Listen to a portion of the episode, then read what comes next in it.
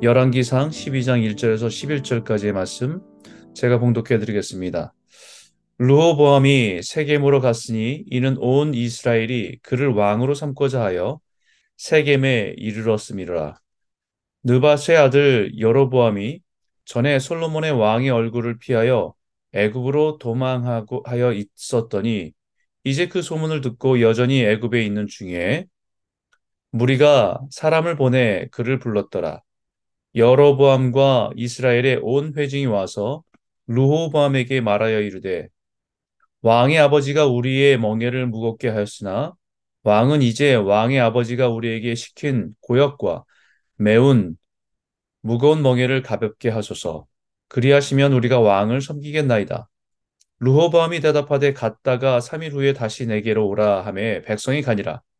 르호보암 왕이 그의 아버지 솔로몬의 생전에 그 앞에 모셨던 노인들과 의논하여 이르되 너희는 어떻게 충고하여 이 백성에게 대답하게 하겠느냐? 대답하여 이르되 왕이 만일 오늘 이 백성을 섬기는 자가 되어 그들을 섬기고 좋은 말로 대답하여 이르시면 그들이 영원히 왕의 종이 되리이다 하나 왕이 노인들이 자문하는 것을 버리고 자기 앞에 모셔 있는 자기와 함께 자라난 어린 사람들과 의논하여 이르되 너희는 어떻게 자문하여 이 백성에게 대답하게 하겠느냐? 백성이 내 말, 내게 말하기를 왕의 아버지가 우리에게 매운 멍에를 가볍게 하라 하였느니라.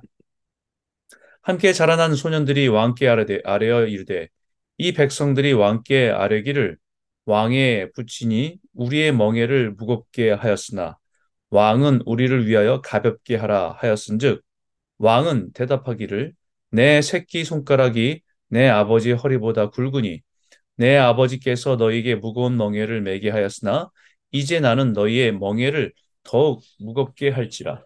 내 아버지는 채찍으로 너희를 징계하였으나 나는 전갈 채찍으로 너희를 징계하리라 하소서.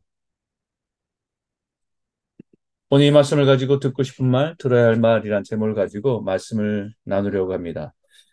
어, 열왕기 역사를 읽어가면서 새롭게 드는 생각이 어, 역사는 반복된다라는 말입니다. 고대 역사가들이 인류의 역사를 연구하면서 한 말이지만 시대가 지나도 동일한 일들이 계속해서 반복되는 역사의 현장을 표현한 말입니다. 그래서 지난 역사에서 반드시 배워야 할 지혜가 있다고 말할 수 있습니다. 시간은 전혀 다른 한 번도 만나보지 못한 사람들이 살아가는 시간과 공간의 차이가 있음에도 불구하고 왜 이렇게 비슷한 역사는 반복되는 것일까? 그 이유 중에 가장 큰 중요한 이유는 바로 인간의 죄성 때문입니다. 타락한 본성 때문에 사람들의 선택과 반응이 죄의 본성을 따라 흘러가기 때문이라고 할 수 있을 것입니다. 오늘 우리는 솔로몬이 죽고 그의 아들 르호밤의 시대를 보고 있지만 그의 모습에서 출애굽 때의 바로의 모습이 보이기도 합니다. 이미 세상을 떠난 솔로몬의 모습에서도 다윗을 미워하고 죽이려 했던 사울의 모습이 보이기도 합니다. 솔로몬이 자기의 신하 여로보암을 미워서 죽이려고 했던 그 모습이 마치 다윗을 미워해서 죽이려고 했던 사울의 모습을 솔로몬의 후대의 모습에서도 보입니다. 그의 신하 여로보암의 모습에서 사울의 충성, 충성을 다하던 다윗의 모습이 조금 보이기도 하지요. 여, 이런 여러 사람의 모습을 보면서 우리 자신을 생각해 보면 우리 안에 다윗의 모습도 존재하고 사울 왕의 모습도 존재하고 심각하게는 바로의 교만하고 완악한 모습도 존재한다는 것을 깨닫게 됩니다. 결국 우리의 인생에도 성경의 역사는 반복되고 있다고도 할 수 있을 것입니다.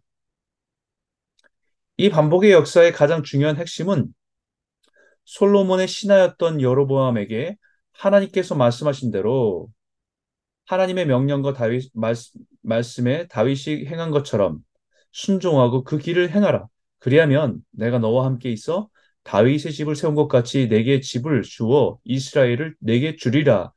라고 하신 이 말씀에 대한 순종과 불순종의 차이입니다.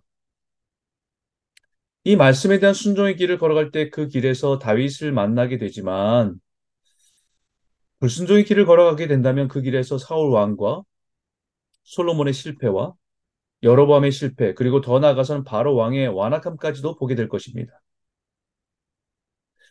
우리의 인생은 늘 그 기로에 서 있습니다. 오늘 본문의 솔로몬의 아들 르호보암도 그 기로에 서 있는 것입니다.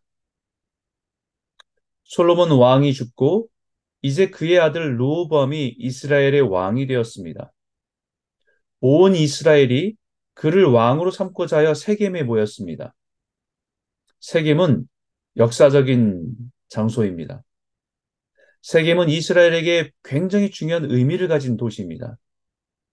이스라엘이 가난 땅에 들어와서 그 땅을 정복하고 세겜이란 곳에서 언약궤를 앞에 두고 여섯 지파는 그리심산에 그리고 남은 여섯 지파는 에발산에 모여서 여호수아가 백성들에게 율법을 다시 선포한 곳이 바로 세겜입니다.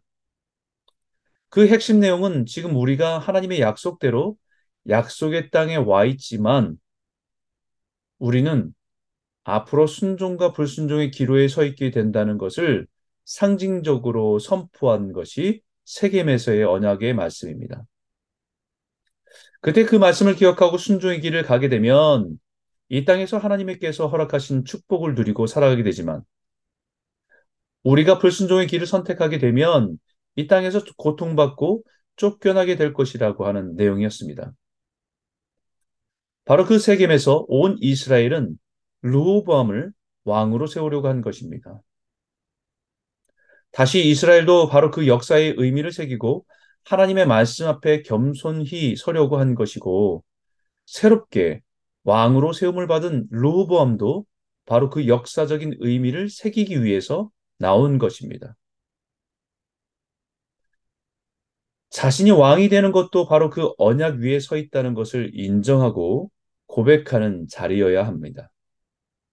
그 자리에 여로보암과 온 이스라엘 온 회중이 와서 그동안에 그들의 고충을 전했습니다. 왕의 아버지 솔로몬이 여러 성을 건축하는 일에 너무 많은 노동, 노동으로 인해서 힘겨웠는데 이제 당신이 왕이 되었으니 그 백성들의 고충을 들으시고 지혜롭게 대하기를 기대한 것입니다. 그러자 르호보암은 3일간의 시간을 갖기로 합니다. 그리고는 그의 아버지 솔로몬과 함께 일했던 원로들을 찾아가 그들에게 의견을 묻습니다. 그러자 그들은 가장 중요한 원론적인 얘기를 하지요. 그것은 바로 왕은 백성들을 위해 군림하는 자가 아니라 섬기는 자입니다. 백성들을 섬기는 자가 되어서 지혜롭고 좋은 말을 대, 좋은 말로 대하면 오히려 그들을 왕을 섬기는 종이 될 것입니다. 라는 말이었습니다. 가장 원론적인 대답이지만 가장 지혜로운 대답이었습니다. 하나님 앞에서 내가 누구인지를 잊지 말라는 것입니다. 비록 세상에서는 모든 권력을 다 가진 왕이지만 그것은 하나님의 백성을 잘 다스리고 섬기도록 세움받은 자리임을 잊지 말라는 것입니다. 솔로몬이 지혜로운 왕으로 그 은혜를 누리게 된 것도 사실은 그 마음이었습니다. 하나님의 백성을 어떻게 옳고 그름을 판단하며 인도할 수 있을지 하나님의 지혜를 들을 수 있는 마음을 달라고 기도한 것. 그 마음이 하나님의 마음에 맞는 것이었습니다. 하나님께서 맡겨주신 백성들을 올바로 인도하기 위해서 하나님의 마음과 뜻을 들을 수 있는 마음을 달라고 한 것이었죠. 그러나 루오범은 원로들의 자문을 듣지 않고 버리기로 합니다. 그리고 자신과 함께 궁궐에서 자란 사람들과 의논하지요. 그러나 그들의 생각은 사람들이 당신에게 그렇게 말한 것은 너를 무시해서 그러는 것이다. 너의 아버지가 워낙에 위대하고 큰 인물이었기 때문에 너를 무시하는 것이다. 그러니 지금이 중요하다. 내가 더 강하다는 것을 보여줘야 한다. 여기서 타협하면 평생 사람들에게 끌려다니는 정치를 하게 될 것이다. 인생은 기싸움이다. 여기서 지면 안 된다. 오히려 더 강하게 나가야 된다는 의미로 이렇게 말합니다. 내 새끼 손가락이 내 아버지 허리보다 굵으니 내 아버지가 너에게 무거운 멍에를 매게 했다면 나는 더 무겁게 할 것이고 내 아버지가 너희를 채찍으로 다스렸다고 한다면 나는 그것과 비교도 할 수 없는 전갈 채찍으로 대할 것이다. 그러나 너희는 내 말과 명령에 복종하라 라고 외친 것입니다. 루호범이 왕으로 시작하는 첫 단추가 잘못 끼워져서 시작하게 되는 것을 봅니다. 백성들의 의견을 들었을 때에 그가 3일을 시간을 갖기로 했지요. 그 3일은 바로 하나님께 지혜를 구해야 하는 시간이었어야 합니다. 성경의 에스더가 유대의 위기가 찾아왔을 때 모르드게가 찾아와 그에게 이렇게 말합니다. 그녀에게 네가 왕후가 된 것이 바로 이때를 위함이 아니냐라는 말을 듣게 됩니다. 왕으로서 편안한 삶이 보장돼 있었지만 에스더는 그 말을 듣고 그녀가 가장 먼저 결정한 것은 3일을 금식하며 기도하기로 한 것이고 모르드게와 다른 사람들에게도 같이 3일 동안 기도를 부탁한 것이었습니다. 우리도 인생이 어렵고 힘든 결정을 해야 하는 상황을 만날 때가 있습니다. 그때 우리가 선택해야 할 가장 중요한 것은 사람들의 생각이 아니라 하나님의 마음과 뜻이 무엇인지를 구하는 것입니다. 내가 왕이 된 이유, 아니, 나를 왕으로 세우신 하나님의 목적, 내가 성공한 이유, 그것이 아니라 나를 부유하게 하시고 넉넉하게 하신 하나님의 뜻과 마음을 구하는 것입니다. 그것이 지혜입니다. 그때 우리는 들어야 할 말과 듣고 싶은 말을 구별할 수 있습니다. 들어야 할 말은 르호밤에게 있어서 들어야 할 말은 원로들의 말이었습니다.